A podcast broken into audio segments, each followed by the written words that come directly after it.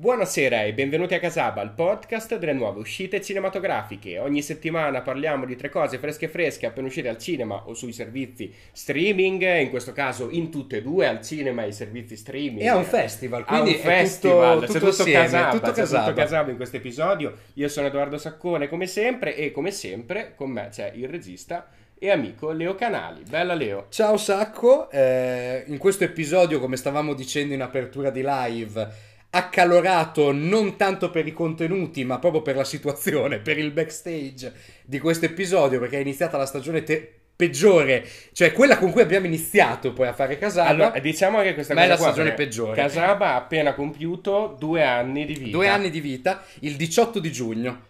Ci è arrivata la notifica, perché io me l'ero già dimenticato quando avevamo caricato Sì. la prima puntata. Mettiamo due candeline a forma di, Di pila, di pila, ma sono candeline per noi. Ehm, allora, è un grande puntatone, come ha detto Sacco, che riassume tutte le anime di Casaba, che partito, beh, facciamo un bel discorso riassuntivo, visto che sono due anni che facciamo questo podcast, e è partito come una rubrica di consigli cinematografici, te- tre titoli alla settimana tra sala e streaming, molto streaming in partenza perché era- c'erano ancora C'era il post-Covid. il post-Covid da digerire.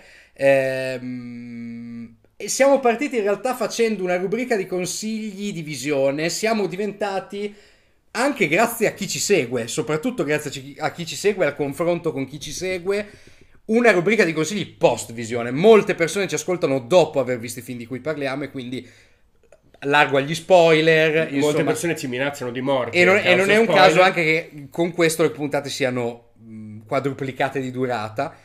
Eh, ma appunto nel tempo Casaba è diventata anche altro, è diventato sicuramente un reportage dai festival, che sono luoghi che frequentiamo, frequentavamo prima di Casaba e a maggior ragione adesso con Casaba ancora meglio, perché insomma ci fanno anche poi una sorta di riassuntone alla fine di, di ogni festival. L'idea di fare una puntata dedicata a un festival è sempre un'occasione per insomma raccogliere le idee e capire un po' cosa ti sei portato dietro dal festival. E poi Poi diciamo un'altra cosa anche, perché eh, a volte non è sempre facile trovare tre visioni Esatto, interessanti di esatto, cui parlare ogni settimana. certamente. E il festival, eh, dal festival attingi, no? è vero, Eh, perché sono dei grandi volte- contenitori. Eh, Poi, poi ci siamo aperti alle sparsi. serie TV e abbiamo addirittura all'inizio facevamo degli speciali. su- adesso li abbiamo infilati tranquillamente dentro la programmazione. Da, dalla, mi sa, da, Ah, da Obi-Wan che no. Da Obi-Wan che no, è iniziato Madonna tutto lì. santa. Lì veramente non avevamo un cazzo di cui parlare perché dover fare diviso eh, in tre quattro puntate, tre puntate. puntate, madonna mia. Ehm, E, poi appunto film ehm, in sala, grandi eventoni in sala. L'estate sarà segnata da 3-4 appuntamenti abbastanza clamorosi tra il nuovo Indiana Jones, Barbie, Oppenheimer, insomma, ci sarà de- da Il parlarne. cinema ritrovato. Ma anche il film di cui parlerà Sacco in questa puntata, altro capitolo delle, delle mille possibilità, dei mille multiversi, eh, era molto atteso. Era molto atteso per tutta una serie di problemi di cui Sacco sicuramente vi parlerà. Ehm, che dire, continuate a seguirci, parlate di Casaba in giro. Ehm, seguiteci su Instagram, su Facebook, su tutti i canali di streaming podcast, votate Casaba, soprattutto parlatene perché è il modo migliore per diffondere poi il verbo casabesco. Eh, mi, so- mi sono appena ricordato che non abbiamo fatto nemmeno questa volta la rubrica degli audio. Niente, siamo, siamo terribili. E niente, andiamo, andiamo direi, partiamo e quindi... Sigla.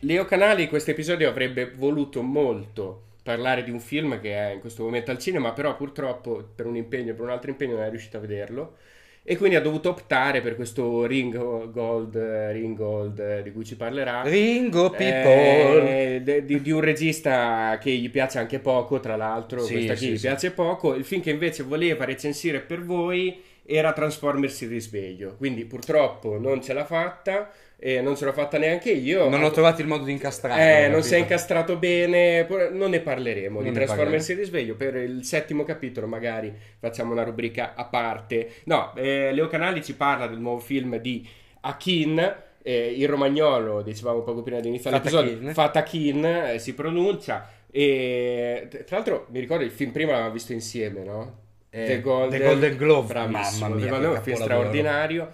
E questo, e questo, nuovo, insomma, comunque sembra, sembra, molto interessante. Di cosa parla? Raccontaci un po'. Innanzitutto parliamo del contesto in cui l'ho visto, perché l'ultima puntata avevo fatto due, vi avevo parlato di due anteprime del Biography in Film Festival di Bologna, che non siamo riusciti a seguire nella totalità, ma ha presentato al suo interno delle anteprime abbastanza succulente e in quel caso erano il nuovo film di Nicolas Philibert, grande documentarista francese premiato con l'Orso d'Oro a Berlino all'ultima Berlinale e il nuovo film di Michel Gondry, un grande ritorno eh, tra l'altro alla commedia, un genere che gli è sempre stato caro.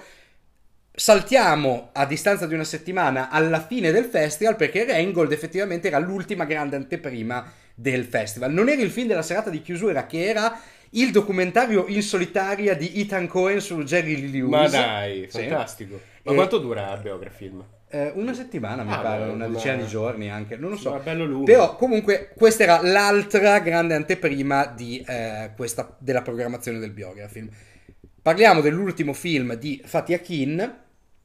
Fatih Akin è regista eh, che come Sacco ha anticipato a me piace molto, ma è anche molto discontinuo, cioè è un regista che ha fatto dei grandissimi film dei capolavori e anche dei film francamente abbastanza inguardabili. Quindi c'è sempre un po' di paura. Paura quando è... soprattutto perché dal trailer questo Reingold non è che fosse così accattivante. Poi dopo uno va a indagare, scopre che è una storia vera di questo, pu- di, questo, di questo, personaggio abbastanza strano, un criminale gangster che è diventato un magnaccia della produzione eh, discografica tedesca e già inizia a prendere interesse effettivamente come storia.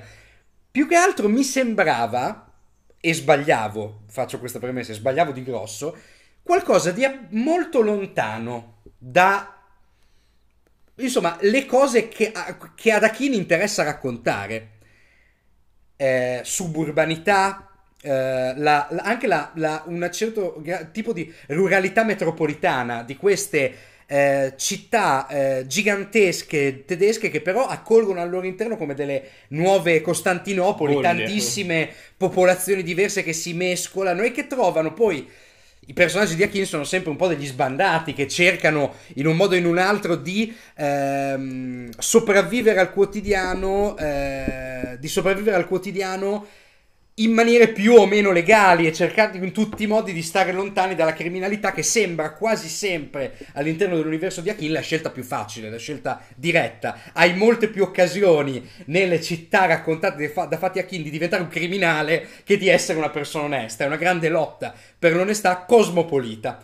Cosmopolita eh, mi sembrava molto fuori, però c'è da dire anche che Fight Akin, ok, è uno che sbaglia i film, ma sbaglia i film perché ha molto coraggio come regista. È un regista che non si è quasi mai fossilizzato sui suoi topoi, sul suo stile, ha esplorato, tant'è vero che l'ultimo film che aveva fatto, che Sacco ha ricordato appena adesso, è The Golden Glove, film indistribuibile, a un certo punto è arrivato in Italia, ma non, non si è capito molto bene come, che io invito a recuperare, non so chi possa piacere, ma è un, fi- è un serial killer movie. Su un serial killer tedesco il mostro di San Paoli, partico- che era anche il titolo italiano con cui è stato distribuito. Paoli, è vero. Ehm, veramente molto crudo e molto violento, quasi ai limiti dell'insopportabile, e che però proprio per la sua arroganza viscerale risultava davvero sconvolgente come, come esperienza cinematografica. Aveva del valore, nonostante fosse un valore puzzolente, marcio, eh, cadaverico, viscerale, nel senso proprio di avere a che fare con delle viscere anche a livello sessuale, veramente un po' spinto. Anche nel valore per l'umanità peggiore. Sì, sì, l'umanità no? peggiore. Cioè, Però, si vuole bene, quasi, appunto, questo personaggio. Anche, esatto, anche questo personaggio crudele, terrificante spietato era un personaggio alla Fatih Akin, un perdente, sostanzialmente. Ecco, quello che non mi aspettavo di trovare in Reingold è che effettivamente questo personaggio è un personaggio totalmente eh, del, dell'universo di, di, di, di Fatih Akin, perché è un loser, anche lui non gliene va bene una, nonostante sia eh, sicuramente più instradato e più convinto degli altri nella sua formazione eh, al mondo criminale, nel senso che capisce ben presto il protagonista del film che ehm, se non sarai tu a mangiare gli altri, saranno gli altri a mangiare te. E di conseguenza ci sono due scene molto forti nel film di formazione. Una è la formazione musicale, sono le due anime poi del personaggio, la formazione musicale e la formazione di strada, della guerriglia vera fatta di sangue, botte e di prevaricazione su, sull'altro. E infatti sono due scene speculari di training, una con la sua insegnante di pianoforte, c'è un'ellissi temporale in cui dalle mani del, del, um, del, protagonista adolescente che sfiorano per la prima volta i tasti del pianoforte si passa a lui un po' più grande ed è la prima grande transizione temporale, la prima grande momento di crescita del personaggio, il secondo dove lo abbiamo, momento esattamente speculare, durante un incontro di box. Lui sceglie di farsi allenare in maniera molto cruda e molto violenta da questo personaggio, no, non da un maestro di box qualunque, un personaggio che viene dalla strada anche lui, che tra l'altro picchia un sacco da box senza i guantoni, perché dici in strada non li avrai mai i guantoni, quindi ti devi abituare insomma a menare le mani sul serio. E lì c'è l'altro grande momento di formazione di personaggio nella prima parte del film che è una, tolto una, un piccolo, una piccola introduzione che ci mostra il personaggio nel presente intrappolato in una prigione in Medio Oriente. Ehm, saltiamo subito a quella che è la fase di crescita del protagonista. È un biopic molto classico nella sua struttura. Eh, è un ro- racconto di formazione di un personaggio dalla, dalla sua nascita fino al momento della, della sua ascesa assoluta. Eh, che succede? Che ehm, a un certo punto il nostro personaggio ha un conflitto molto radicale con il padre. Il padre è un direttore d'orchestra che era stato molto rispettato, ma poi dopo il, lo sterminio dei curdi era stato costretto a scappare a rifugiarsi a Parigi, a dover praticamente ripartire da capo con la sua carriera che nel momento in cui finalmente riconquista la fama abbandona la famiglia. Quindi ha una sorta di enorme ribellione verso la figura paterna che si sfoga appunto nelle prime vicissitudini criminali di questo personaggio, che però una volta uscito di galera, dopo aver passato i primi anni in galera per delle questioni di droga, eh, decide di riprendere in mano la sua carriera musicale perché capisce di avere lì effettivamente il suo vero talento, il suo vero occhio. Però per avviare una carriera musicale che lui ha, idea, ha, un'idea molto imprenditoriale, già vuole aprire una società, prendere degli artisti, produrli, ecco, c'è bisogno di soldi c'è bisogno di soldi. E come fare i soldi? Ritorniamo da capo, con la criminalità, con affari più o meno, mm, più o meno loschi. E eh, la cosa molto divertente è che qui veramente non gliene va bene una. E il film si apre a un lato comico che Akin sa gestire benissimo. Uno dei miei film preferiti di Fatih Akin è una commedia eh, pura, eh, dura e pura che è Soul Kitchen eh, ambientata in questa Hamburgo suburbana. Che, quello da, veramente è un film che se non avete mai visto un film di Fatih Akin, piuttosto che partire dalla sposa turca, che è il suo capolavoro conclamato ed è un film straordinario, io consiglio a tutti di partire da Soul Kitchen perché è davvero un film, a parte piacevole, ed è un film molto leggero da serata, ve lo potete mettere su con gli amici, con le birre e la pizza e vi garantisco che la serata sarà, sarà perfetta. E è un film molto ironico, molto divertente. Tra l'altro, diciamo una cosa che magari anche eh, sono quelle cose inside che si scoprono viaggiando per la rete, guardando un po' gli anni dei festival cinematografici. Vinse il premio della giuria a Venezia, Soul Kitchen. Pazzesca questa cosa. Eh, era un po' il periodo, c'hanno il periodo i, i registi in cui ti devono dare dei premi per forza, qualunque cosa. Era il suo periodo. Era il suo periodo, veramente. Ecco, questo Reingold ritorna. Si, si respira che cosa? L'aria dei primissimi film di Faitakin. Faitakin ha iniziato a, ehm, a fare cinema ad Amburgo appunto nelle periferie dove aveva vissuto con dei film che potremmo definire latentemente post-tarantiniani perché alla fine raccontano, sono film fatti negli anni 90 dopo l'uscita di Pulp Fiction. Quindi sono gli anni erano quelli, il linguaggio è estremamente contaminato dalla postmodernità tarantiniana, sono questi piccole gang di criminali che cercano di sbarcare il lunario e che però sono appunto dei cazzoni, ci sono queste grandi storie, è un po' Scorsese che incontra la postmodernità tarantiniana. È un po' il figlio di Scorsese. Esatto. Eh, riprende molto quelle atmosfere perché anche questi qua sono dei giovani criminali che devono cercare un modo per fare soldi per poi avviarsi a una vita più eh, onesta una vita tranquilla sostanzialmente. E, e, devo dire poi il secondo punto a favore di Reingold è che lo rende un film anche questo consigliatissimo. Il film esce in sala a luglio e ora non so chi di voi avrà voglia di andare al cinema, che non sia al mare o in vacanza, ma il 27 di luglio, in quella settimana, perché temo che non resisterà oltre, eh, è proprio il modo migliore per ammazzare i film, farli uscire in quel periodo. Temo che non resi- ne resisterà oltre, ma vi consiglio veramente di recuperarlo, perché poi la storia di questo personaggio, che adesso arriverò finalmente a dire il nome, eh, Giwara Jabi, noto come Xatar, che sembra il nome di uno psicofarmaco, ehm, che poi non mi ricordo qual è il nome d'arte, perché lui non ha questo nome d'arte, il suo nome d'arte diventa eh, il, um, il, suo eh, numero di cella, il suo numero di, di prigioniero in, in, prigione. Complesso. Per, perché finisce in prigione un'altra volta, eh, però non vi voglio spoilerare questa volta, veramente. C'è una, diciamo c'è una grossissima parte del film che è dedicata a un colpo che questi qua devono fare e figurarsi. Vi ho appena detto che sono degli scalcinati totali, immaginate come può andare questo colpo. Ehm... Xatar, dicevo, ha una vicenda personale veramente da, da, film, cinematografica. Ha una storia incredibile e da quel che si è capito da um, Fight Akin è molto fedele alla realtà questo, questo, film. Era veramente una storia assurda e una storia da raccontare. Tant'è vero che Faita Kin, che era presente in sala in introduzione, ha raccontato che in realtà il suo rapporto con questo film è stato inizialmente un rapporto di pura casualità. Nel senso che lui aveva letto la biografia di, di Xatar, aveva comprato i diritti del libro, ma non aveva intenzione di farci un film. Voleva, eh, Faitakin uh, in Germania insegna in una scuola di cinema, aveva intenzione di produrlo e farlo dirigere a uno dei suoi allievi. Soltanto che il film che stava preparando è naufragato totalmente a causa Covid e lui aveva bisogno per la liquidità della sua casa di produzione, l'ha proprio detto così, di mettere in cantiere un film subito. Allora ha detto a questo punto lo faccio io.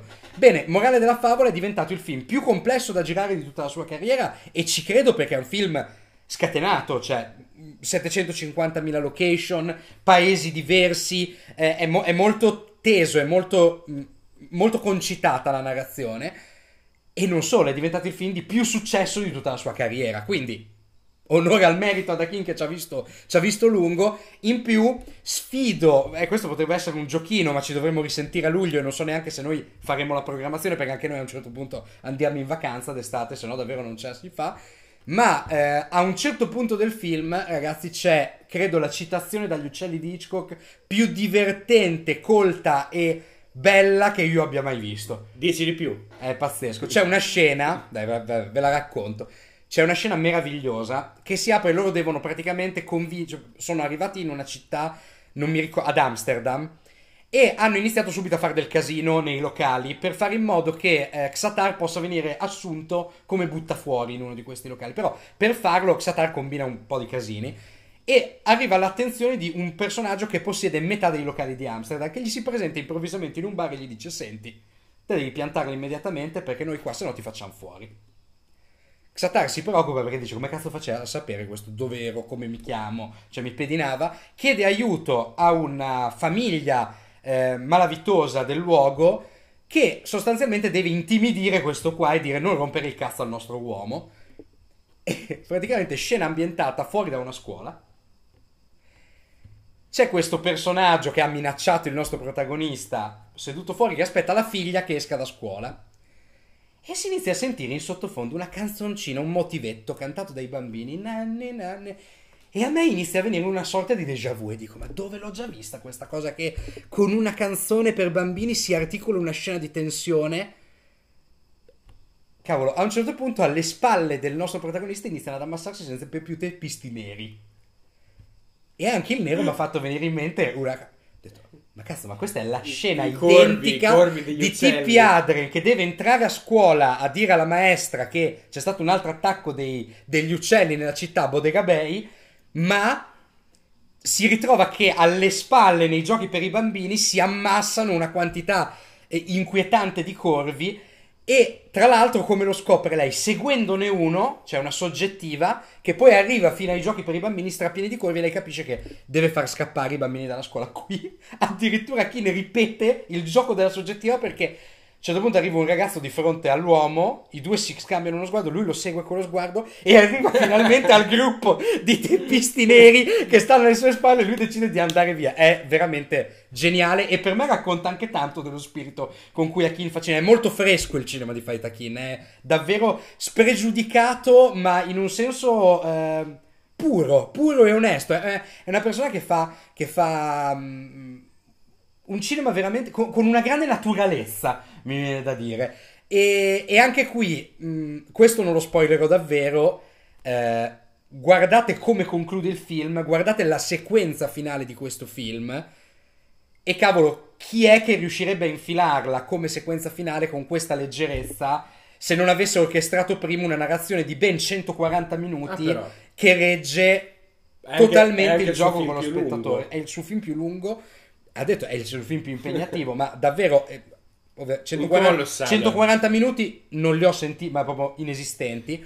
Eh, c'è una scena finale veramente ardita, veramente spregiudicata, a, al confine con il trash, ma davvero bellissima, bellissima e molto poetica. Volevo leggere il commento di Roberta, lasciatemi fare la veniale, ma se sto qua, sto qua si conferma di nazionalità tedesca, come mi pare di aver capito, nonostante il nome, mi pare che quest'estate lo guarderemo a 3,50 euro.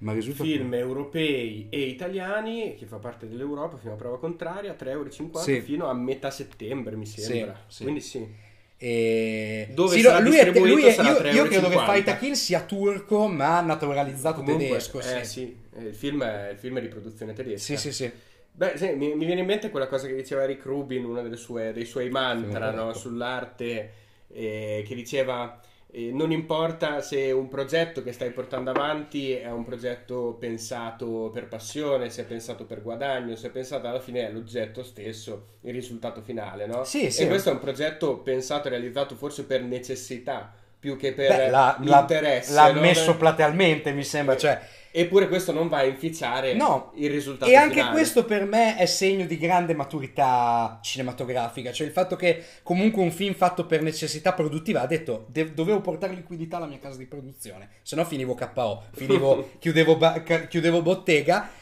Alla fine vedi che fatto con grinta e fatto anche con un po' veramente la spinta della necessità materiale, più materiale che ci sia, ha portato un regista comunque già molto avviato che potrebbe anche permettersi di procedere più col pilota automatico a fare qualcosa di nuovamente eh, diverso. Diverso e uguale a se stesso, che poi è quello che fanno tutti i grandi registi. Davvero stupisce, ripeto, la grande tenuta narrativa visiva del film, che lo fa rendere boh, un po' un instant classic. Cioè, è, è davvero la storia di, di, di mm, di Xatar è una storia che abbiamo già visto in mille modi, ma non l'avevamo vista così.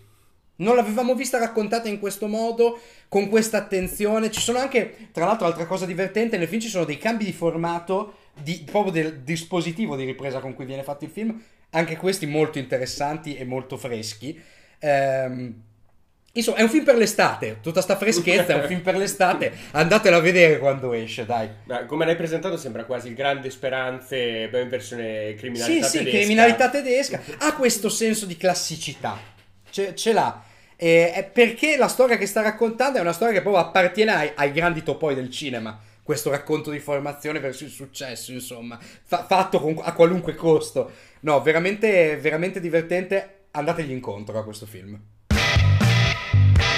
E mentre a Bologna era partita quella fase di festival no? che caratterizza la prima parte dell'estate bolognese, prima il biografilm, poi a breve ne parleremo nel prossimo episodio, il, eh, il, il, più grande, il più importante festival di cinema di Bologna, cioè il cinema certo. ritrovato, nel resto del mondo che cosa sta succedendo? Sta succedendo che è iniziata l'estate, anche lì effettivamente, e con l'estate, come eh, Leo Canali ha ben presente, soprattutto in questi momenti di registrazione del podcast, escono anche i grandi, i primi grandi blockbuster del periodo, della stagione. Abbiamo parlato eh, le volte scorse di eh, Fast and Furious 10, questo Fast X, abbiamo parlato, anzi non abbiamo parlato di Hai Transformers, non mi dare tutta la responsabilità. Hai parlato Noi di Fast finiamo- X, di Flash, quando di... finiamo la- Prima ce n'era un altro di cagatone. Sì, che- sì, ma ah, Spider-Man, è Spider-Man. Across the Spider-Verse, ma quando noi firmiamo la programmazione di Casaba, no? C'è anche la tua di firma, Sì, sì, quindi capito?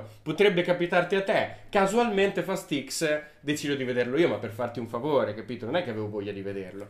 Non posso Ma perché rovinarmi- pensavi che fosse il nuovo X-Files, di la verità. Mi sono Fast sbagliato. X-Files. Mi sono sbagliato. Questi titoli iniziano Poi a hai visto Vin confondere. Diesel, ma che è? Ma perché?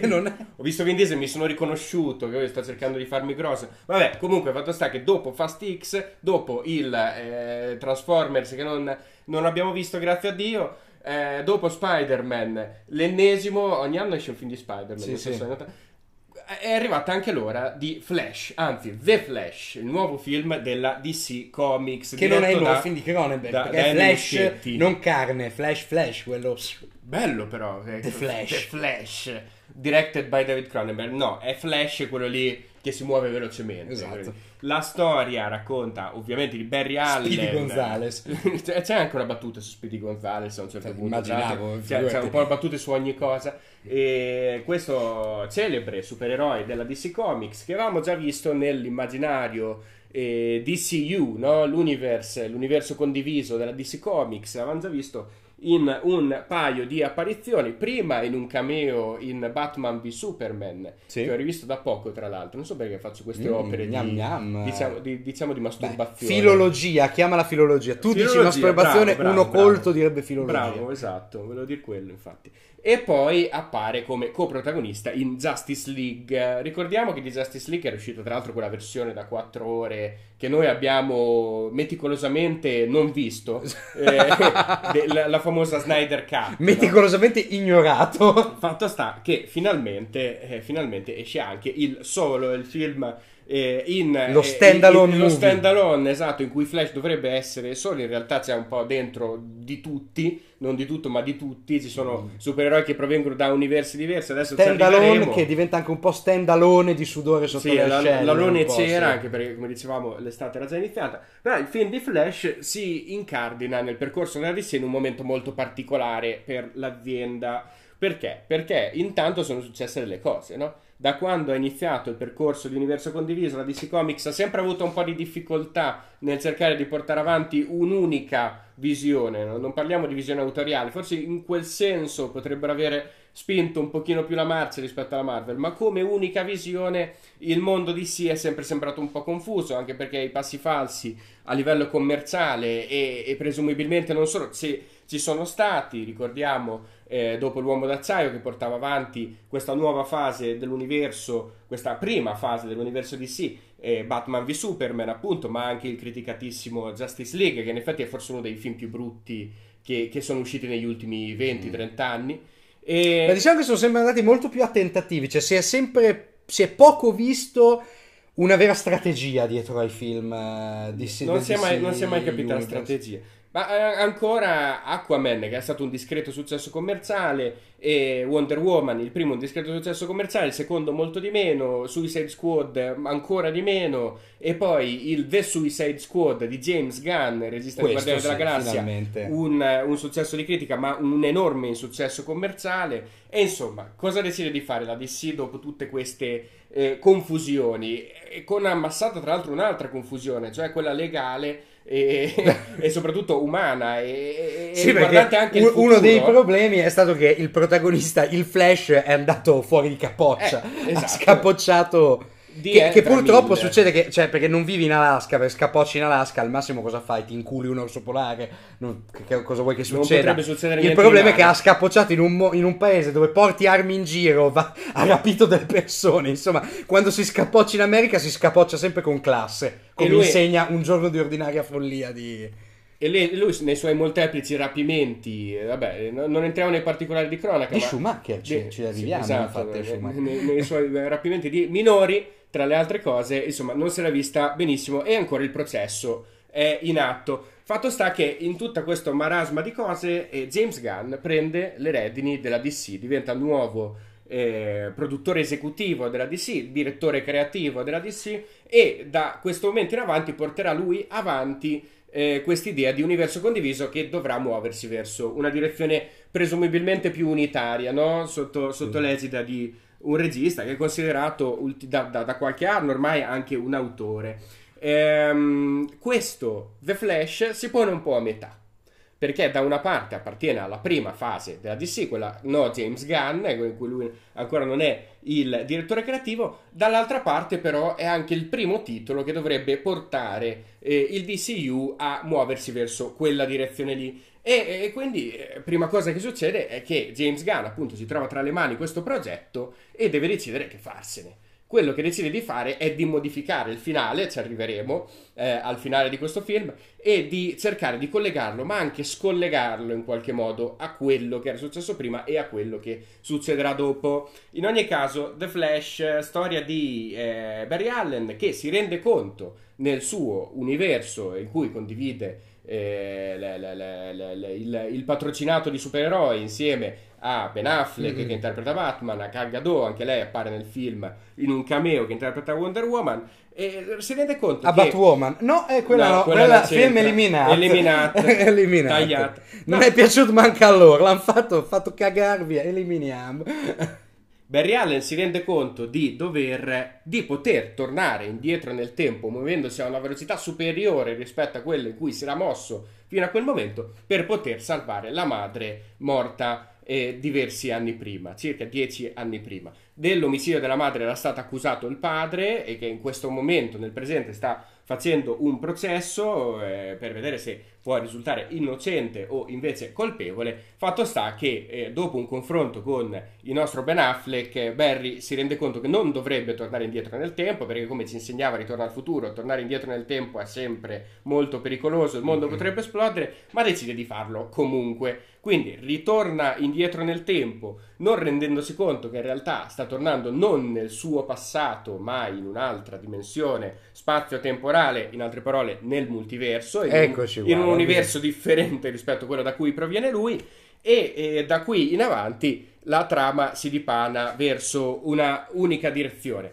Eh, come sistemare quel disastro che io ho causato cercando di salvare mia madre. Si può tornare indietro nel passato e non distruggere le cose, non peggiorarle, trovare una soluzione per poter far stare tutti bene, far sopravvivere tutti, mia madre, le persone mm-hmm. che vivono in questo universo, che non dovrebbero essere minacciate, eppure sono minacciate da un'entità che non doveva essere in quell'universo, ma in quell'altro. Insomma, eh, Flash prima di tutto incontra il suo eh, sua stessa, la, la, sua copia, la sua mm-hmm. versione più giovane di 10 anni di quell'altro universo, però i due fanno squadra per poter per andare a capire una includere, no? no? quella è la realtà, ma non è quella è un'altra cosa. Vabbè, questo sarà il, il futuro documentario su Ezra Miller. Esatto. No, per eh, trovare un mentore che possa spiegare loro come funzionano queste strane linee temporali, perché in effetti fino a quel momento né lo spettatore né Ezra Miller ci ha capito una mazza. E siamo arrivati a un'ora e un quarto di film. Siamo quasi a metà film a questo Meraviglioso. che esperienza appagante. tra l'altro, tra, tra, le altre cose, il nostro eh, Flash, il nostro Barry, ha perso i poteri intanto, invece quell'altro Flash, eh, scemotto di 18 anni, li ha acquisiti quindi altro bordello, quale può essere questa guida? Chi è che può aiutarli nel cercare di sconfiggere il generale Zod che è arrivato in questo universo, lo stesso nemico che avevamo nell'uomo d'acciaio interpretato da Michael ah, Shannon. Michael Shannon questa volta okay. è arrivato in questo universo un po' come conseguenza delle azioni di Barry e insomma Batman ovviamente. Sol che in questo universo Batman non è Ben Affleck, ma è il grande Michael Keaton, il mitico Michael Keaton dei film di, di Tim, Tim Burton, Burton, Batman, Batman in ritorno degli anni 80-90.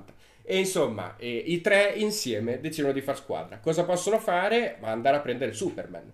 No? Che è l'unico che risolve i problemi nel DC eh, Universe. Perché cioè, il Con problema è sempre: dobbiamo trovare Superman perché dobbiamo. E infatti la questione qual è? È che eh, Batman non può fare più di tanto contro un alieno spaziale, anzi tre alieni spaziali potentissimi. Un Barry ha perso i poteri, quell'altro è un coglione, quindi hanno bisogno di Superman. Vanno a cercare Superman in questa eh, base in Siberia russa in cui è stata rinchiusa e scoprono che in realtà non è Superman, ma in questo universo Superman è Supergirl. Sai che c'era anche ah, Supergirl sì. interpretata da Sasha Kal in questo film e infatti i quattro faranno squadra per distruggere i super nemici di Krypton eh, comandati dal generale Zod Michael Shannon.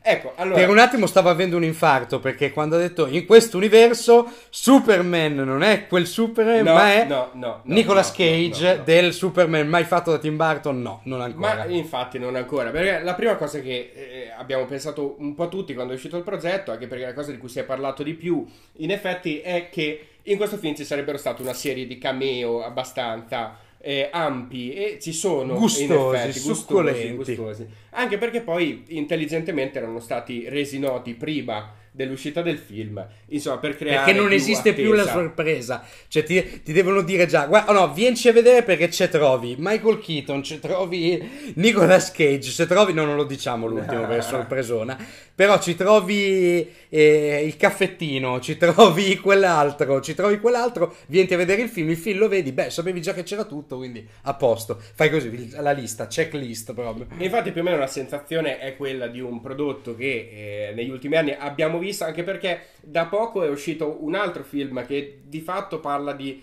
se non di una tematica, di un contesto Sì. abbastanza simile, cioè l'ultimo eh, Spider-Man della Sony barra Marvel, eh, di cui abbiamo parlato eh, due episodi fa. Però, però, però, però, però, che cosa c'è in questo film invece che non c'è negli altri film? Eh, intanto un look da commedia adolescenziale inizio anni 2000, tant'è che sembra di vedere, non so se ricordi fatti, strafatti, strafighe con Aston Catcher. eh. Ecco, sembra Come di vedere posso aver dimenticato prodotto- questa perla della storia del un cinema? Prodotto, un prodotto di questo tipo qui. Chiederemo a Mereghetti che ne pensa. Una stella, eh, Mereghetti ha già, già testato ampiamente questo film. Ehm, questo The Flash si muove su un contesto visivo di questo tipo. È una commedia, è scritto come se fosse una commedia, grande parte delle interazioni sono lasciate al rapporto tra i due personaggi protagonisti, cioè Barry eh, dell'universo di partenza e il Barry diciottenne eh, a cui va incontro nel secondo universo in cui si muove.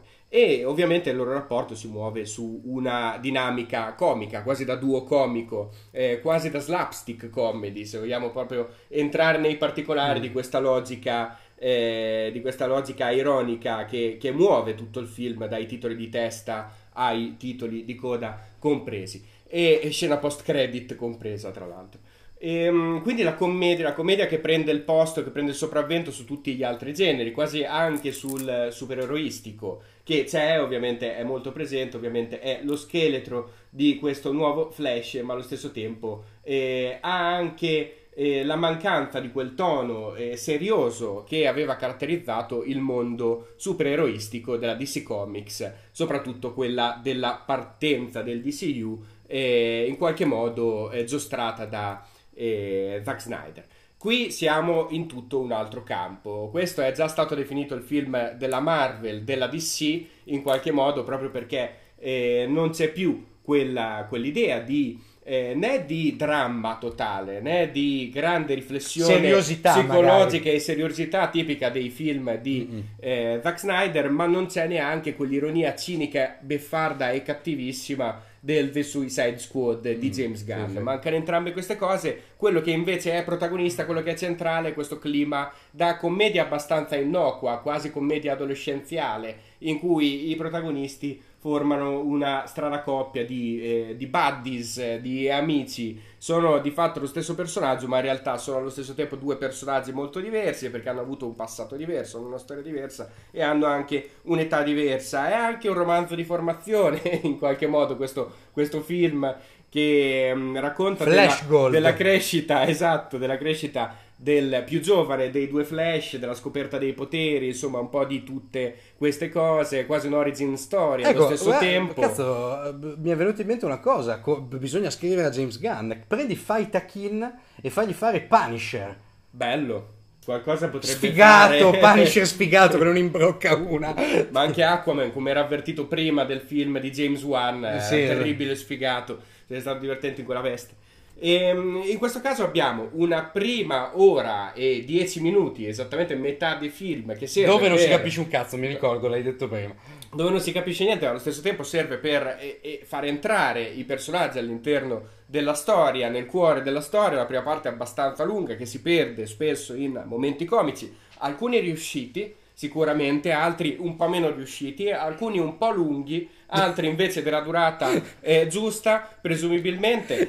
Guardare un film col, col, col metro, misurarlo, fare le misure al film. Questa battuta è un po' troppo lunga, quest'altra è un po' troppo corta. Insomma, alla fine la, la visione, la, il sentimento che si prova nel momento in cui c'è l'intervallo, il tipico momento dell'intervallo al cinema, è ancora un po' di confusione, no? Beh, fino a quel momento non siamo entrati totalmente in quello in cui dovevamo entrare, in questo mare di eh, supereroi e di paradossi e di universi che si scontrano, cose così, ma ci siamo ancora solo avvicinati al, al fulcro, al cuore, alla, alla dinamica e soprattutto a Batman perché ancora non abbiamo incontrato Michael Keaton. Ed ecco che nella seconda metà di questo film, invece, da subito entriamo in contatto con quello che era il cameo più aspettato, il cameo più atteso del film di Andy Muschietti, questo Flash, che è ovviamente il Batman di Keaton e ci si poteva immaginare un immaginario di Tim Burton attorno a questo Batman, no? Mm-hmm. Perché insomma l'immaginario del Batman di Burton era molto definito, molto gotico, molto certo. cupo, eh, buio, un po' barocco anche. Molto ecco, barocco. Nel film di Muschietti non c'è assolutamente niente di tutto ciò, se non la Batcaverna,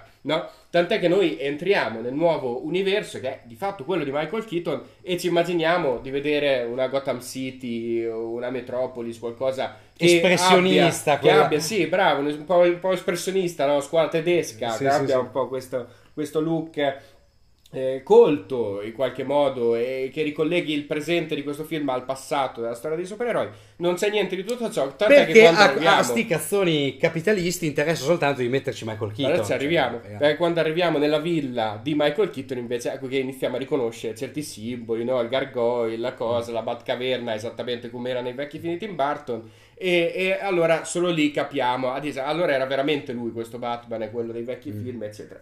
Quello che sorprende eh, negativamente di The Flash è, in realtà eh, fa il paio con quello che abbiamo detto adesso, perché The Flash è un film che ha eh, sicuramente delle idee, ha delle idee in scrittura, il fatto di centrare così tanto la logica eh, la dinamica, lo svolgimento sul rapporto tra questi due personaggi, ridicoli di fatto, uno mm. più ridicolo dell'altro, ma entrambi sono ridicoli, è, è, divertente, funziona, tende a stemperare i toni, sicuramente i tempi del mm-hmm. racconto sono, eh, sono, propri, sono particolari, possono colpire o colpire un po' di meno. Ti ricordo che il film precedente di Muschietti era Hit capitolo 2, sì, quindi sì, era un altro film mi che ricordo. Ecco, sui, sui, tempi, insomma, c'era un po' cioè, da L'ho dimenticato per fortuna quasi tutto, ma eh, mi ricordo l'esperienza di vederlo in sala, mamma mia. Ma fin sicuramente in, in, questo, in questo flash, eh, quella cosa che invece in Hit capitolo 2 confondeva parecchio, soprattutto nei primi minuti, se ti ricordi, no? In questo flash la componente comica, la componente ironica, tutto sommato funziona e, e c'è un, un'anima eh, che pare di vedere all'interno dei personaggi, all'interno delle dinamiche delle situazioni. Eh, però allo stesso tempo è evidente anche, non si può parlare in questo caso di mancanza di budget, no? perché si sa, è riconosciuto, è stato dichiarato che il budget era presente all'interno del progetto, come è stato speso questo budget non è molto chiaro e, e quindi sicuramente quello che manca al film è, è, è il fatto di vedere il budget all'interno del sì. progetto. Le scenografie sono incredibilmente semplici, sono quasi arrangiate in qualche modo. Pare di vedere una città americana qualunque, sia mm. che sia la eh, sia Central City o Metropolis o Gotham City in cui si muove il protagonista, si muove molto tra l'altro correndo velocemente tra una e l'altra, eppure sembra sempre di vedere questa città, mm. eh, grande città americana, un po' sull'ombra, sull'orma di eh, New York, no? della New York del presente, mancano nei eh, terribili ferraginosi effetti speciali di cui si sta parlando tantissimo che in effetti non hanno nessun tipo di, di giustificazione produttiva cioè sono semplicemente brutti e tendono ad allontanare lo spettatore dalla, dalla visione del film. E eh, tutto sommato eh, quello che manca è anche una sorta di eh, collante interno che renda questo film un po' più uniforme tra una mh, prima parte comica e una seconda parte con questo grande combattimento finale nella piana desertica che fa eh, l'eco un po' all'uomo eh, d'acciaio di Zack Snyder eh, e alle varie apparizioni che prendono il sopravvento all'interno del film, in particolare quella di Keaton che nel cuore del film, nella parte centrale, diventa fondamentale e poi quella di Supergirl e poi insomma si va a chiudere in una maniera un po' strana in questo triplo finale, con un finale dentro un altro finale. C'è un po' di confusione all'interno di questo progetto. Quello che invece c'è, ma eh, non mi sento di disprezzare, è appunto eh, tutto sommato un cuore, un'anima, una visione, una personalità. È forse escluso il The, The Suicide Squad di James Gunn, non dico il film più autoriale, della, della, DC, della DC Comics, ah, della DC Universe. Che perché gli altri ti ricorderanno Aquaman, Wonder Woman, sempre quelli, quelli di Zack Snyder, insomma. Ma è, è, forse il film un po' più arrischiato. Ma della, della Aquaman non era autoriale. Ah, sì, assolutamente. Cioè, sì. parevano stromboli di, di Rossellini. Come, come, come Fast and Furious 7, che è di James Wan, quindi è autoriale anche certo, quella, che certo. sia uguale a tutti gli altri, certo, è autoriale. Ma stromboli, ma stromboli alcune scene. In questo caso ci troviamo di fronte a un progetto un pochino più arrischiato, proprio perché è strano, proprio perché è stato portato avanti in una maniera così, un po', un po scollata, ma allo stesso tempo anche anarchica, accattivante. Basta vedere i titoli di testa anche lì eh, collaudati, riempiti da questi eh, terribili effetti digitali con, eh, che riproducono una serie di bambini che stanno cadendo da un palazzo mentre Flash cerca di salvarli. Ecco, ah, quella scena terrificante che sta di cui cioè, stanno parlando molto. dei pezzi su internet veramente terribili. Sono dove lui mette un bambino dentro al forno a microonde. Al forno a microonde, esatto. Sono dei momenti a partire proprio da quello che allo stesso tempo eh, creano questo senso di enorme confusione nello spettatore che non capisce se deve prendere sul serio, se mm-hmm. deve ridere, se non deve ridere, eccetera.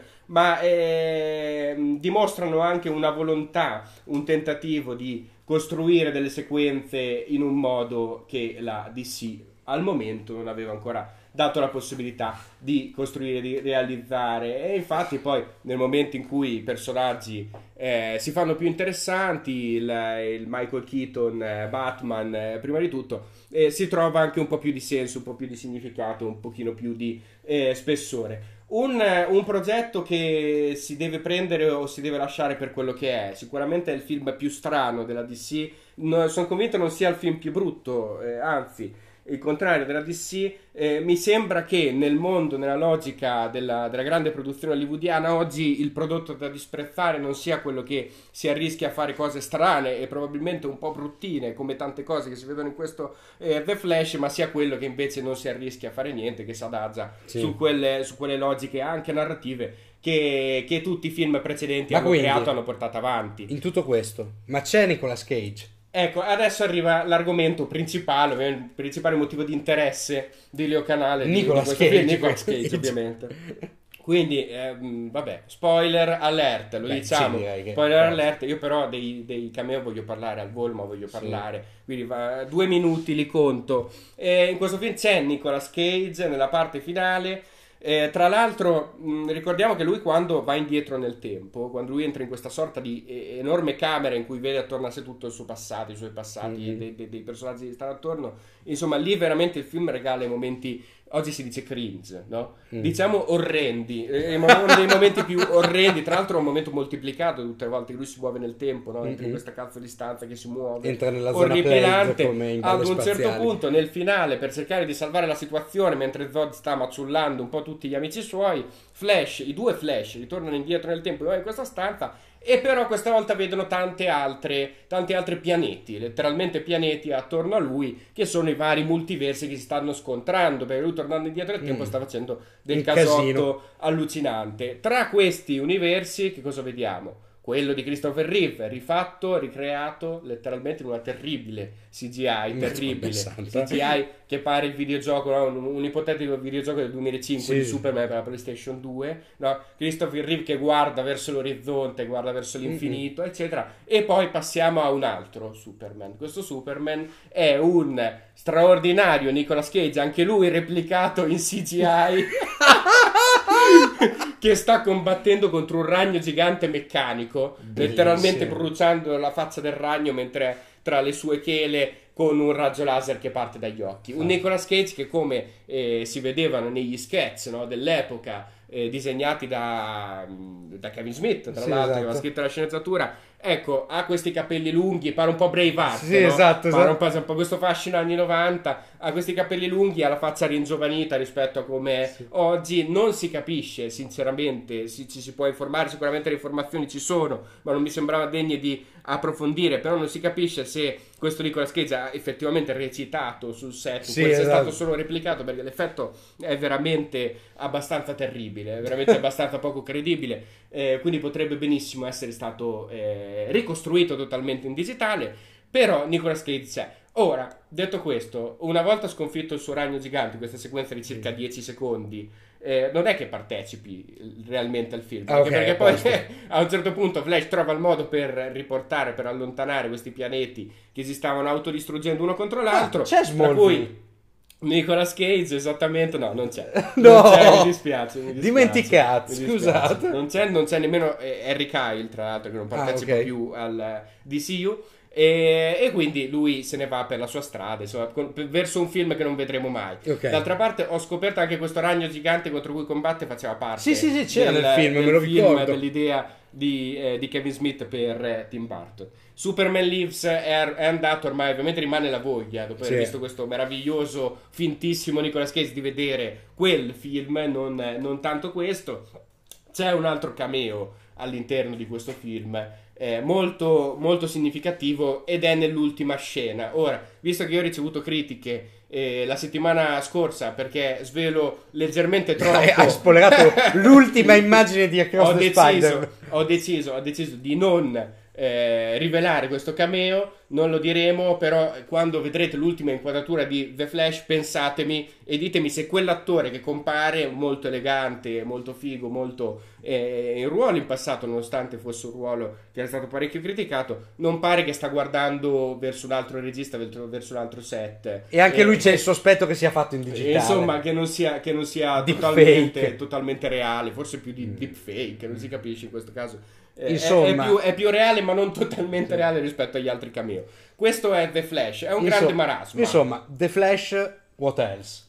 Eh, esatto, vabbè, hai rovinato tutto. Io ho sudato l'ultimo minuto e mezzo per non rivelare che era quello. Vabbè, magari non tutti sono appassionati del mondo pubblicitario, no? O il mondo del caffè. o del mondo del caffè. Comunque, dicevamo questo The Flash è un, un marasma di mondi, di cose che si scontrano, alcune più riuscite, altre meno riuscite, un film anarchico, un film un po' confuso a volte, c'è un momento molto divertente che richiama ovviamente Ritorno al futuro. Eh, in questo universo parallelo il Ritorno al futuro non è interpretato da Michael J. Fox ma è interpretato da un apprezzatissimo a quanto pare Eric Stoltz no? che era l'attore che doveva Che lo doveva originariamente fare, avere il ruolo originariamente, sì. esatto d'altra parte tutto il resto del film replica la logica di Ritorno al futuro sì. parte 2 che è grande eh, capostipite di eh, se non di questo genere quantomeno di questo soggetto specifico particolare e sì Michael Keaton funziona è l'interprete che funziona di più all'interno del film, non che il personaggio sia eh, caratterizzato eh, secondo delle logiche diverse rispetto a quello che conoscevamo, insomma, ci sia un- un'evoluzione particolarmente interessante,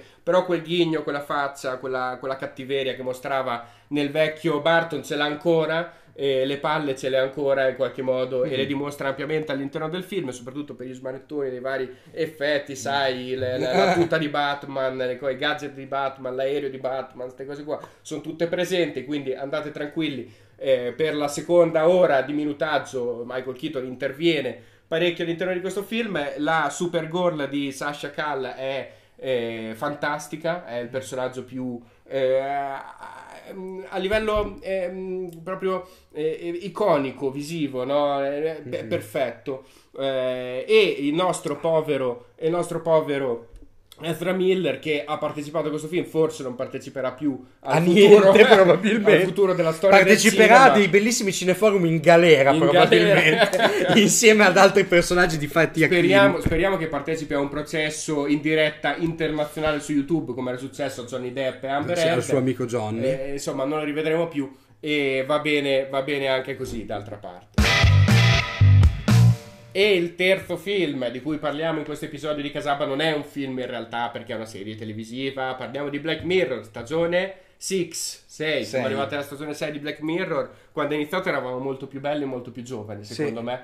Anche perché si è Anche preso Black Mirror era pausetta. più bella e più giovane probabilmente. Era molto Oddio. più giovane sicuramente, qua sta crollando tutto, intanto il multiverso di, eh, di Andy Muschietti ci sta distruggendo il canale. Ehm, questo, questo Black Mirror stagione 6 si muove su 6, anzi su 5 episodi, a differenza della stagione 5 in cui gli episodi erano solo 3 e la durata è varia, non è più una durata eh, rigorosamente fedele alla logica televisiva del 40-50 minuti. Eh, nelle prime stagioni si muovevano tra i 40 e l'ora, no? se ti ricordi. Eh, in questa stagione invece abbiamo degli episodi che durano 40, degli episodi che durano addirittura un'ora e 20, ben Sì. due episodi che durano un'ora e 20, quasi dei Qual- in, piccoli in film. un caso più giustificato che nell'altro. Sicuramente me. sì, sicuramente sì. Eh, d'altra parte, di cosa parliamo quando parliamo di Black Mirror? Cosa parliamo quando parliamo d'amore? Eh? Di Black Mirror. e qui ci starebbe un No, è il contrario, è il contrario. Qui si parla soprattutto di odio, devo dire, si parla soprattutto delle logiche perverse del mercato cinematografico, televisivo e soprattutto di questa, Netflix. questa secondo me, tra l'altro questa cosa che ha appena detto Sacco, delle logiche perverse del mercato cinematografico, ma dello streaming soprattutto, dello streaming. è forse la grande novità di questa sta- nuova stagione di Black Mirror. Secondo me, ti propongo una riflessione anche per iniziare a fare un po' la cartografia di questa stagione. Il vero punto è nel primo episodio. Nel primo episodio, che è anche l'episodio tra tutti e cinque più chiaramente della, della modalità Black Mirror Della sostanzialmente. modalità Black Mirror post Netflix. Post, post Netflix. Ehm, però c'è un'introduzione che non è soltanto un setting per la storia di puntata e per la protagonista, ma è anche un setting per l'intera stagione. È un po' una dichiarazione di intenti. Quello che ti fa vedere nel primo episodio John is awful. è, John is awful eh, è la vita abbastanza normale di una persona mh, di successo oggi, cioè poi successo di normale, Normale, successo lavorativo, professionale, esistenziale. È una serie di scene classiche, da, insomma, la classica sequenza del personaggio che si sveglia e va a lavorare. Si vede un po' della sua routine domestica, la sua famiglia, eh, il suo lavoro come è fatto, lo sfogo dallo, psichi- dallo ps- psicologo. È in terapia, quindi si scopre anche, non hai soltanto la facciata, ma hai anche il suo lato oscuro, probabilmente. Eh, ebbene, questa scena, che è una delle scene più normali, più quasi descrittive, è un fegatello quasi, è, ve l'ho detto, è un setting per l'episodio. L'episodio vero non è ancora partito quando siamo qui. Eh, mi, mi suona come una dichiarazione di intenti. Black Mirror è nata come una serie sulle distopie e era puntata con gli occhi verso il futuro. Cioè diceva noi siamo radicati nel presente, quali saranno le distopie da qui a poco, al futuro prossimo. Ebbene, ora che noi siamo diventati il futuro prossimo, Black Mirror è diventata una serie realista Sul presente, se non altro. quasi naturalista, perché la vita che fa questa persona è chiaramente una distopia, è chiaramente qualcosa di nevrotizzato. Lei è una persona che palesemente non sta bene, eppure sta benissimo. Per gli standard di- che si intendono di una vita realizzata, questa persona è realizzata e sta benissimo. La verità è che questi standard sono distopici, disumani, disumanizzanti.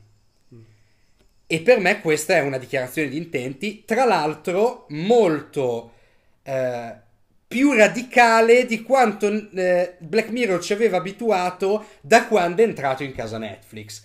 Quello che sì, quello che almeno io, amante delle prime stagioni di Black Mirror, avevo denunciato quando Black Mirror è stato acquisito da Netflix, è stato un po' di perdita di smalto. E, e aveva perso un po' di mordente, era diventata qualcos'altro, ma è come se avesse perso un po' di cattiveria.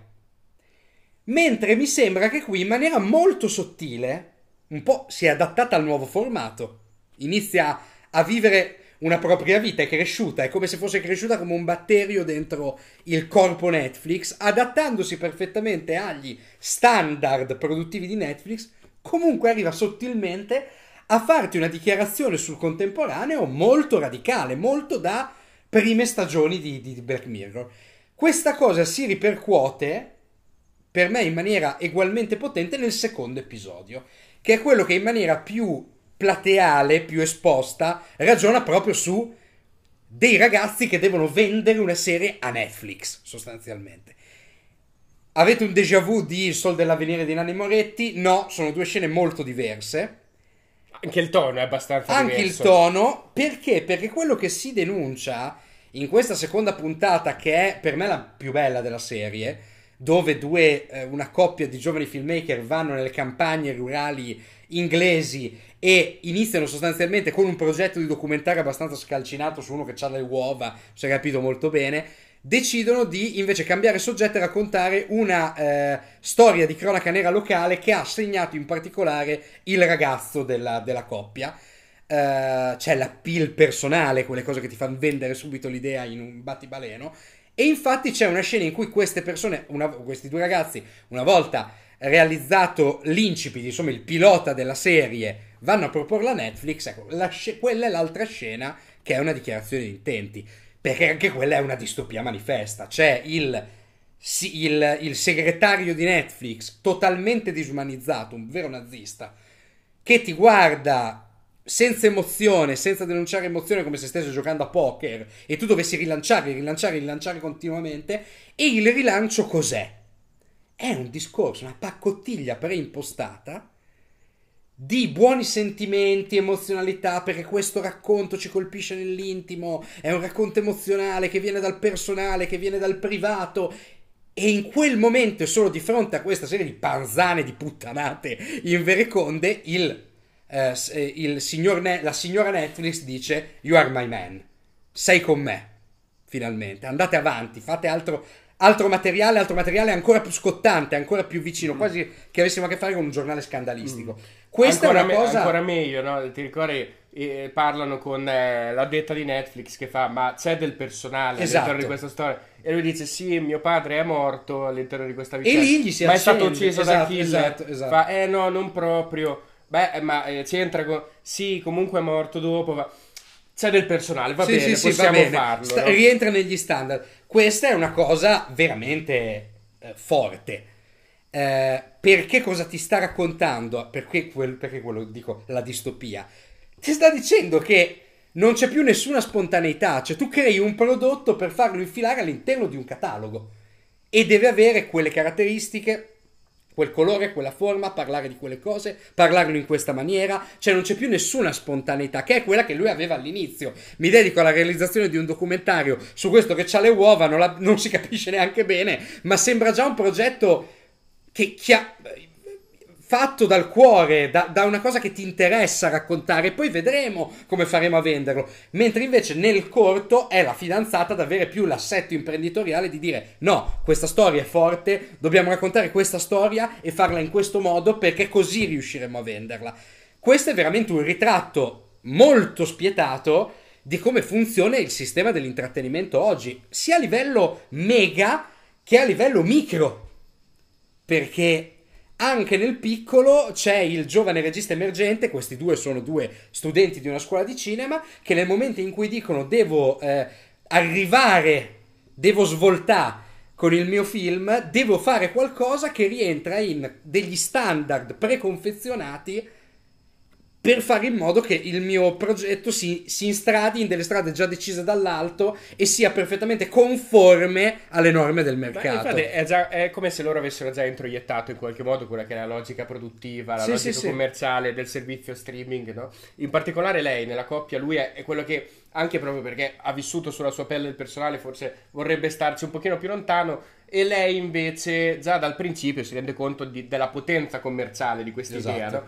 Ma anche di tutto il contesto che si muove attorno certo. all'idea. Tant'è che la prima cosa che dice quando vede la casa in cui si era compiuto il massacro a cui aveva partecipato il padre del protagonista è è perfetta, È questa perfetta. la dobbiamo riprendere, no? non ce la possiamo perdere questa cosa. C'è già una, una, una logica pro- produttiva introiettata che, è, questo ci dice Charlie Brooker, eh, quasi e costruisce no, quel percorso che ormai è un percorso univoco, non si può uscire da questa logica. Ed è quello che ha sempre raccontato Black Mirror, no? Sì. Black Mirror, parlando del futuro, a partire dalle prime stagioni, vedeva nel futuro un percorso che si muoveva dal presente al futuro che era impossibile da cambiare, era sempre impossibile da cambiare. Gli universi alternativi, la logica digitale, le AI sempre eh, riuscivano a prendere il sopravvento sull'umanità, no? Nei racconti. E qui invece torniamo al presente. Ma come dici te, è un presente che racconta queste logiche produttive, distributive, le stesse che, distribu- che producono e distribuiscono Black Mirror ormai, ma eh, che si fanno già definitive in qualche modo. Sì, certo, la cosa, la cosa che mi sembra che,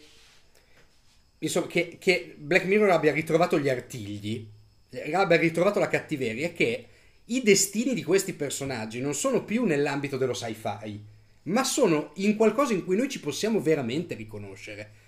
E non sono destini positivi, sono destini negativi. Queste persone finiscono le loro storie, che sono persone morte dentro. Morte, e però perfettamente inquadrate all'interno del sistema. Però sono morte dentro. Sia la protagonista del primo episodio che il protagonista del secondo. Riescono, sono realizzati, ma sono morti dentro. A che cosa hanno rinunciato? Alla loro umanità. Per instradarsi completamente nelle logiche del sistema.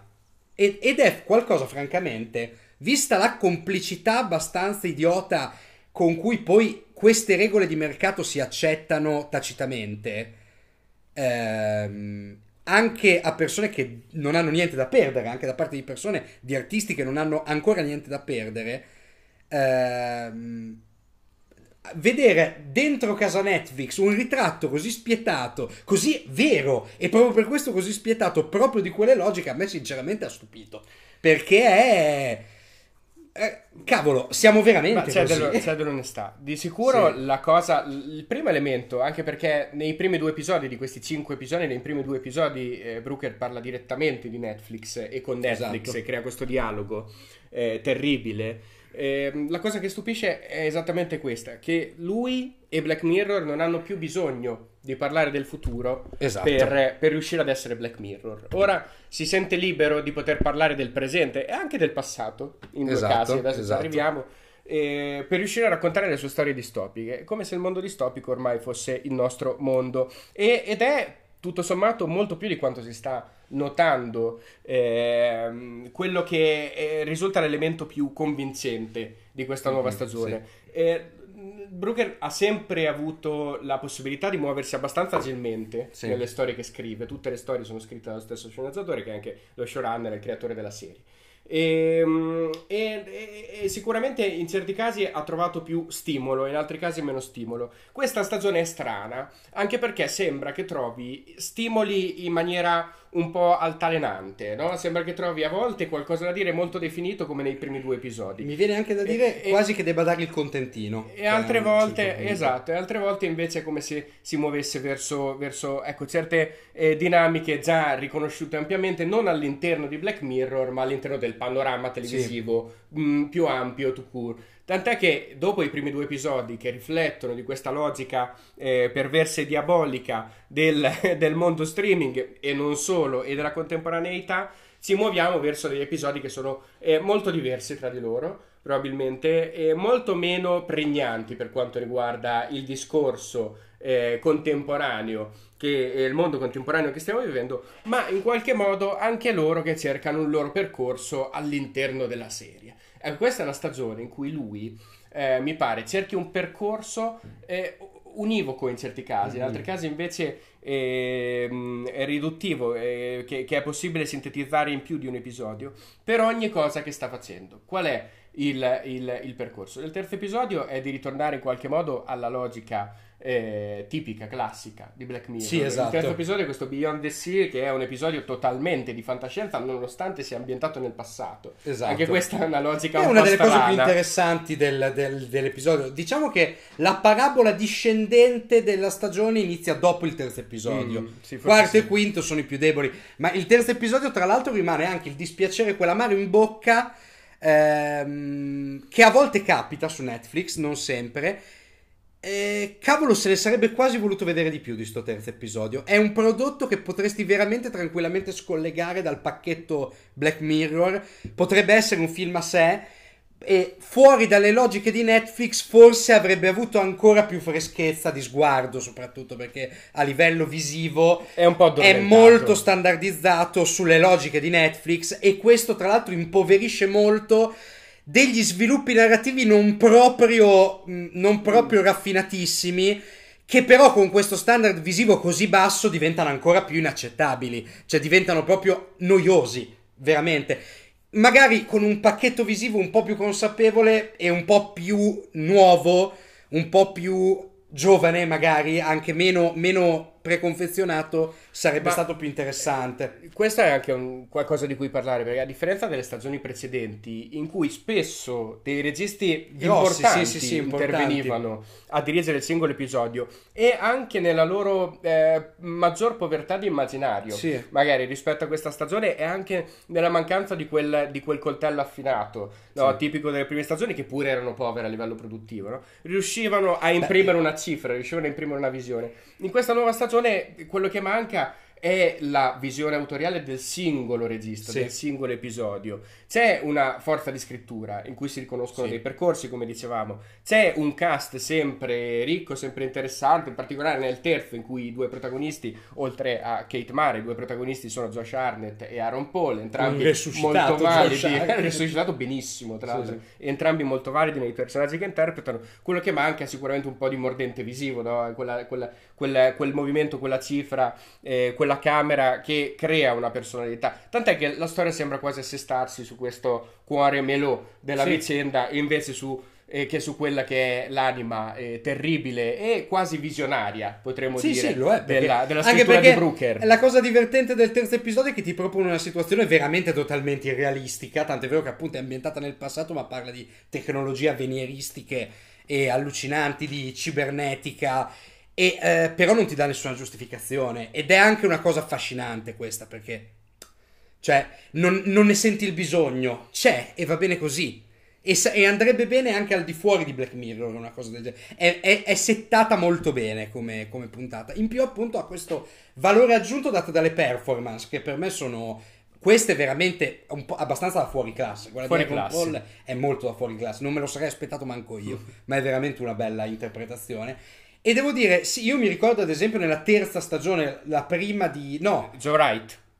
C'era Joe Wright, ma c'era Andrew Dominic. Andrew Dominic. Che aveva fatto l'episodio Crocodile, Molto che era bello. un episodio veramente... Sta, un giallo standard con una deriva finale sulla, sulla intelligenza artificiale ma era un episodio pazzesco a livello registico, veramente potentissimo. E poi Jodie Foster. Sì, sì, Jodie Foster. Sono stati sempre dei, dei, dei, nomi interessanti, quantomeno a partire dalla, dalla, terza stagione, quando Netflix ha potuto produrre delle cose sì. anche da quel punto di vista più, eh, più complete. Qui invece, ecco, quella, quella, dinamica dov'è che viene a mancare? Viene a mancare quando poi i soggetti sono più deboli. E però, però attenzione perché negli ultimi due episodi di questa stagione, dopo i primi due che creano tra l'altro questo percorso intricato eh, in cui dialogano molto bene uno con l'altro l'altro. Sì, no? esatto. Tant'è che uno poi è presente nell'altro, L'altro, il secondo esatto, è presente sì, sì. nel primo e, e, su questo fateci caso. E, ehm, e, dopo il terzo episodio che recupera un po' l'anima tradizionale di Black Mirror, arrivano gli ultimi due che fanno in qualche modo l'operazione allo stesso tempo più povera sì. ma anche più sorprendente della stagione, proprio perché è la prima volta che vediamo un qualcosa di questo tipo. E il quarto episodio, Matthew Day, e il quinto, Demon 79, sono due episodi che in qualche modo possono dialogare all'interno del mondo di Black Mirror solo tra di loro, sì. anche se poi non so se hai notato, ma nell'ultimo episodio, Demon 79, c'è una citazione nel momento in cui lei ha la visione, no? c'è una citazione da un episodio della quarta stagione di Black Mirror, quello in bianco e nero ti dico solo questo. Vabbè, ah, poi lo riguardiamo. Dai, sì, sì, sì, C'è sì. questa cosa strana. Certo, certo. Vabbè, questo era un inner joke tra di noi. Però, eh, degli ultimi due episodi, ecco che viene a mancare quasi, to- non totalmente, ma quasi totalmente l'animo eh, distopico eh, sì. della vicenda, della storia. Sì, diventano più horror, proprio... Horror, sembra... Nel caso del, dell'ultimo, dell'ultimo, episodio, quasi un horror demenziale, molto, molto post-X, molto Ty West, e... che punta anche su... su eh, l'iconico è anche il, il, cringe, è anche una cosa che non sai se prendere a ridere o, o forse inquietante, è grottesco. È anche una stagione questa che inizia nella maniera più ironica e grottesca, si chiude, no, più ironica e si chiude nella maniera sì. più grottesca e in mezzo c'è un po' il dramma, no? C'è sì. questo strano percorso, anche qui montagne russe di sentimenti, no? Tra gli episodi, e più rispetto alle stagioni precedenti. E Mese Day è un episodio molto semplice, in qualche modo, sì, è un cioè, episodio è molto un mystery che che va sul sovrannaturale. Che va sul sovrannaturale, che va appunto sull'oro. C'è una bella citazione da, dalla, tra, dalla, trasformazione licantropesca più famosa della storia del cinema. Eh sì, beh, sì, sì, beh, de, de, de, delle grandi trasformazioni degli anni Ottanta tra l'ululato esatto, e, ovviamente, esatto. e ovviamente Lupo Mandara Americana a Londra. E c'è soprattutto questa, eh, questa, logica di scrivere un episodio quasi come i creep show degli anni sì, Ottanta, sì, no? esatto. questi, questi, racconti da romanzini horror, da fumetti horror poveri, eh, semplici, con il colpo di scena finale che riabilita la situazione. Ora, perché potrebbe funzionare di fatto il colpo di scena in questa in questo Black Mirror, proprio perché è dentro Black Mirror, cioè sì. è, è, una cosa che non ci si aspettava, anche nella sua povertà, anche nella sua semplicità, non ci si aspettava da, eh, da Brooker, da questa, da questa, stagione e dal percorso che aveva fatto Black Mirror fino a questo momento. E che cos'è che non ci si aspettava? Che si eliminasse il distopico, che si eliminasse il futuro. Questo è un episodio esatto. ambientato nel presente, è un episodio che dialoga con, in qualche modo, con eh, Locke Henry, il secondo episodio della stagione, perché anche qui si parla della rappresentazione sì, dei esatto. media, dei giornali, in questo caso, e dei fotografi e dei paparazzi. Ecco, questo è l'unico elemento che potremmo ricondurre a Black Mirror, cioè l'occhio esterno, no? il grande fratello esterno, questa volta del giornale, eh, del, del, del mondo contemporaneo, che però non è così presente, non è così rilevante all'interno dell'episodio, mm-hmm. se non nell'ultima inquadratura, un po' come succedeva in Locke Henry, no? Sì. Il, era il finale che riprendeva quelle logiche, quelle dinamiche di Black Mirror, sì, decisamente, però in maniera molto più Locke semplice. Henry decisamente finale migliore di stagione, davvero certo. scon- sconcertante. Sì, molto, molto sorprendente. Qui invece con una, con una grande semplicità, con una grande ricchezza, eh, con, con, la mancanza di una grande ricchezza che invece era presente nel precedente. E, ehm, se vogliamo fare un paragone, la cosa che ricorda di più questo Macy Day, ma anche Demon 79, è l'altra stagione antologica, l'altra serie antologica di Netflix che è Ehm, eh, Cabinet of Curiosity. Cabinet of sì, Curiosities, sì, sì, sicuramente. Sembrano usciti da, da, Ma quella, esattamente, sembra uscita da quell'altra stagione, ma anche volendo Love, Death and Robots, in cui si mescolano tutti i generi, le storie più o meno sono di quella caratura lì. In particolare Mazy Day, Demon 79 è quasi una cosa ancora diversa, in cui l'ironia prende il sopravvento, e in cui eh, qui veramente c'è pochissimo di Black Mirror, c'è pochissimo di, di, di, dell'elemento fantascientifico, anzi quello che potrebbe essere avvertito come elemento fantascientifico viene riportato all'horror, al sovrannaturale di nuovo come in Mazy Day, forse anche di più, forse ancora più centrale, questo mondo in cui sono presenti i demoni e sono i demoni che obbligano la protagonista a dover compiere delle azioni terribili per salvare l'umanità sì. dall'apocalisse. In qualche modo potrebbe essere ripresi alcuni degli elementi presenti e portati alla fantascienza, sì. portati al distopico, ma non viene fatto. Viene scelto anzi di mantenere questa logica da horror di serie B, da eh, horror grottesco, che tutto sommato anche lì non mi sento di, eh, di definirlo come una, un, un, errore, come qualcosa che non funzioni eh, dentro di sé, ma non funziona eh, dentro Black Mirror. È un tentativo, ancora una volta, un tentativo di riportare Black Mirror a qualcosa di diverso. È come se lui dicesse eh, visto che questa stagione abbiamo raggiunto ormai quello che è l'obiettivo sì. definitivo, cioè siamo arrivati nel futuro, ora siamo dentro il futuro sì. e ora il mondo oggi è terribile, raccontiamo di altro, raccontiamo esatto. di, di, quanto è terribile di nuovo nell'immaginazione, non attraverso la scienza, non attraverso la fantascienza, ma attraverso un tipico eh, altro genere cinematografico che è l'horror. Sì. Ecco, è un po' una, una, stagione di assestamento, bisogna capire che direzione, si prenderà ancora sì, esatto. Black Mirror, quali sarà. Continua ad avere dell'interesse comunque. Però continua ad avere dell'interesse, soprattutto continua ad avere delle idee, continuano ad avere la voglia di trasformarsi. Qualche anno sì. fa Brooker lo diceva prima della quinta, forse era pure un, po' più povera di questa stagione, la quinta erano solo tre episodi sì. lunghi, quasi dei minifilm, ma non così eh, affascinanti, a parte il primo. Eh, diceva io eh, Black Mirror nasce dalle mie psicosi fin quando ho le psicosi continueranno a esistere gli episodi.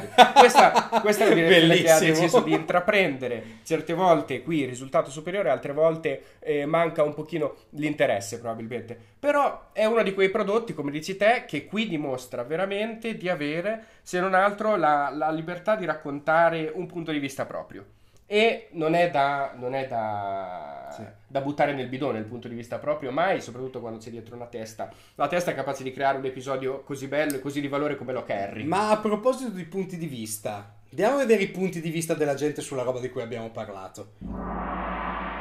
E infatti eccoci al nostro letterbox. Tra l'altro abbiamo ricordato una cosa, che nel primo episodio di questo Black Mirror non c'è il multiverso, ma, ma, quasi, quasi, ma, quasi, ma quasi. Anche quella è una riflessione sul contemporaneo in qualche modo. Allora, Leo Canali di Black Mirror, tanto dovevamo scegliere un episodio. Io, no? allora, perché faccio una premessa: Reingold ho trovato solo commenti in tedesco, quindi non, non so leggerli. Ciao. E ciao, buongiorno. Ma ne ho trovati una caterva per l'episodio Beyond the Sea eh, di Black Mirror. Ce ne sono quanti ne volete, tipo. Chris che dà 4 stelle al film dice Jesse Pinkman nello spazio Ground Control There's a coolant leak in Sector 4 Beach Bitch eh beh, cioè, sempre Oppure, Jesse Pinkman tipo eh, Jake da 4 stelle all'episodio un cuoricino e dice Space Off. Bellissimo. Qualcuno direbbe Space Opera di, di, di questo. Oppure t- Aaron 3 stelle e mezzo al film Avatar se fosse scritto da Charlie Brooker. oppure, eh, oppure Vicky che dà 4 stelle al film e dice... Ehm, è veramente molto gay essere dentro un altro uomo.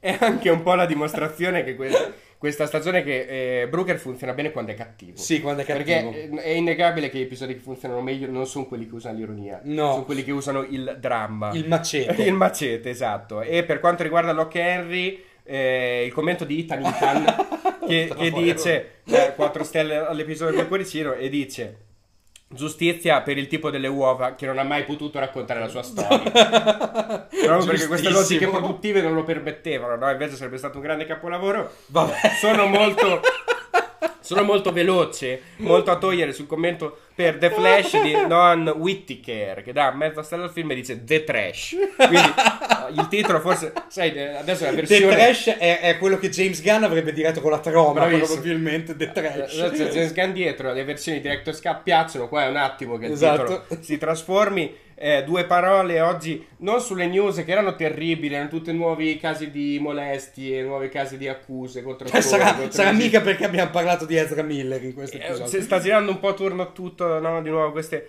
a queste cose. Quindi noi passiamo. Che poi ci querela perché non, non gli hanno dato il molestatore. No. Perché poi c'è una, c'è una no, cosa che vi, vi, vi, prego di andare a recuperare su internet. Tipo che l'hanno fermato Ezra Miller. Ci sono i video delle bodycam dei poliziotti. Hanno fermato Ezra Miller che sta ubriaco fradicio, drogato alla guida dell'auto. E lui si è, si è opposto all'arresto iniziando a dire tipo: Io, I'm gender fluid, don't touch me. Don't, I want a woman.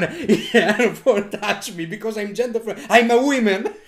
Andate a vedere. troppo ridere, veramente fantastico. Andate a leggere gli articoli, ricostruire un po' la storia di Ezra Miller, che è più interessante della storia. Sì, ricostruita con diverse perplessità anche dai giornalisti che non ci hanno capito, non ci hanno capito molto. No, no, esatto, esatto. Potrebbe essere il nuovo episodio di Black Mirror, magari sì. viene riabilitato così Ezra Miller. Eh, e invece due parole sugli incassi di questa settimana, dell'ultimo weekend in particolare, perché è entrato in gioco appunto The Flash, che in Italia ha fatto 290.000 euro al weekend per un totale di 1,2 milioni finora, seguito da Spider-Man Across the Spider-Verse che con altri 181.000 euro del weekend supera i 5 milioni di euro, quindi non male. Spider-Man Across the Spider-Verse ci se lo aspettava in America ha appena fatto eh, 500 eh, milioni di dollari, che è molto buono. Quindi eh, butta via. Transformers si risveglia, fa 150.000 euro il weekend, 2 milioni complessivi. Non sono terribili i risultati italiani, sono peggiori in proporzione ai risultati americani di questi film, mm. che in certi casi lasciano un po' a desiderare, in particolare Fast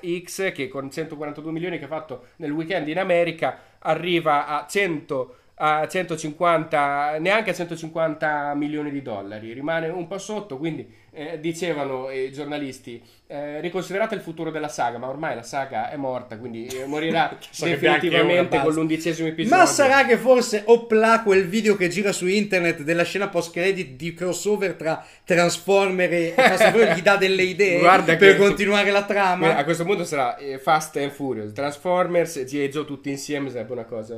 Il, l'apocalisse del, di, di, tutti gli universi condivisi probabilmente. Poi li mettiamo nella Marvel li pigliamo da Marvel che, che, sembrano un che sembrano un pochino Trans confusi Furious che è terrificante ultimamente. No? e invece in America ovviamente eh, subito frenata per The Flash che non era partito straordinariamente bene e, e infatti sta dimostrando di, eh, di non riuscire a eh, quasi a ricoprire i costi perché è arrivato a 500, 55 eh, milioni di, di dollari nel weekend d'esordio e insomma eh, chiuderà sicuramente sotto i 300 milioni in America The Flash e non è partito benissimo neanche Elemental, il film, il nuovo film della Pixar. Che non che... so se, se, avete presente, è uscito al cinema, ma visto che esatto. nessuno te lo dice, non lo sai no. che è uscito al cinema. Io l'ho scoperto soltanto perché ho guardato cosa c'era in sala al, a Bologna. Tra l'altro a Bologna lo danno al Bristol, cioè in Culandia non so come siete messi voi, ma sembra proprio che certi non film è introvabile, non è introvabile, ma lo vedranno molto pochi. E questo Elemental, tra l'altro, è il peggiore esordio della storia della Pixar. Wow. E in America ha fatto questo weekend solo 29,5 milioni, che è pochissimo per un mm. prodotto